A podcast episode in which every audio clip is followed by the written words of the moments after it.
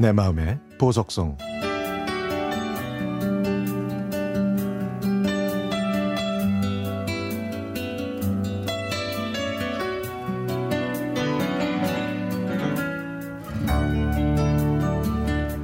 25년 동안 헤어샵을 운영했습니다.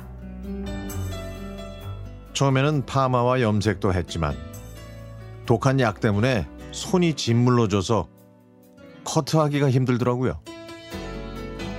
그래서 남자 커트만 하기로 했습니다. 5천 원으로 시작해서 얼마 전까지 만 원을 받았는데요. 욕심을 안 내니까 커트만으로도 가게를 유지할 수 있었습니다.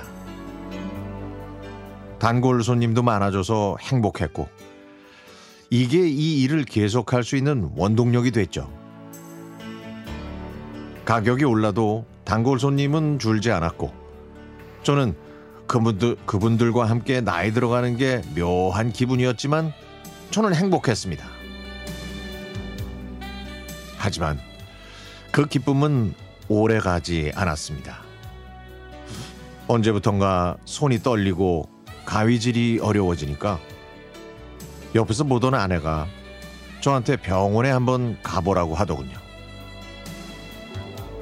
저는 이 일을 못하게 될까봐 두려웠습니다. 그런데 기운은 현실이 됐죠. 저는 파킨슨병 병 진단을 받아서 하루아침에 환자가 됐습니다. 이 병은 치료약이 없고 몸이 서서히 안 좋아진다고 하는데 드라마나 뉴스에서 들었던 병을 제가 앓게 될 줄은 정말 꿈에도 몰랐습니다. 하지만 저는 가장이라 계속 일을 해야 했죠. 그런데 단골 손님이 저한테 손을 왜 그렇게 떠냐고 혹시 무슨 어디 아픈 데가 있냐고 물어보더라고요. 저는 그 말을 듣고 가슴이 철렁했습니다. 손님들을 속이려고 했던 제가 어리석, 어리석게 느껴져서 그날로 가게를 그만두고 지금은 낚시를 다니고 있습니다. 주말에 친구들과 낚시를 다니면서 이젠 무슨 일을 해야 할지 찾아보려고 합니다.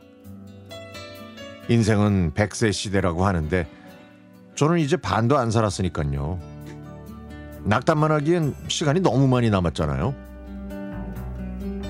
그동안 제가 하고 싶은 일 하고 살았으니까 이제는 하기 싫은 일도 좀 하면서 살아보려고 합니다.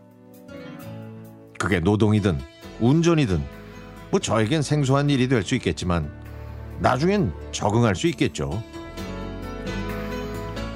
남자로 세상을 산다는 건 뭘까요? 가족을 위해서 아파도 아프면 안 된다고 체면을 걸어야 하는 존재 같습니다. 제가 언제쯤 마음 편히 아플 수 있을까요? 파킨슨 병은 표가 안 나고 서서히 안 좋아진다고 하니까 그나마 참 다행입니다.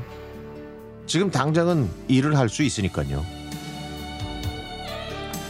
제가 나이 들어서 일을 못하게 될 때는 오히려 마음이 편할 것 같습니다.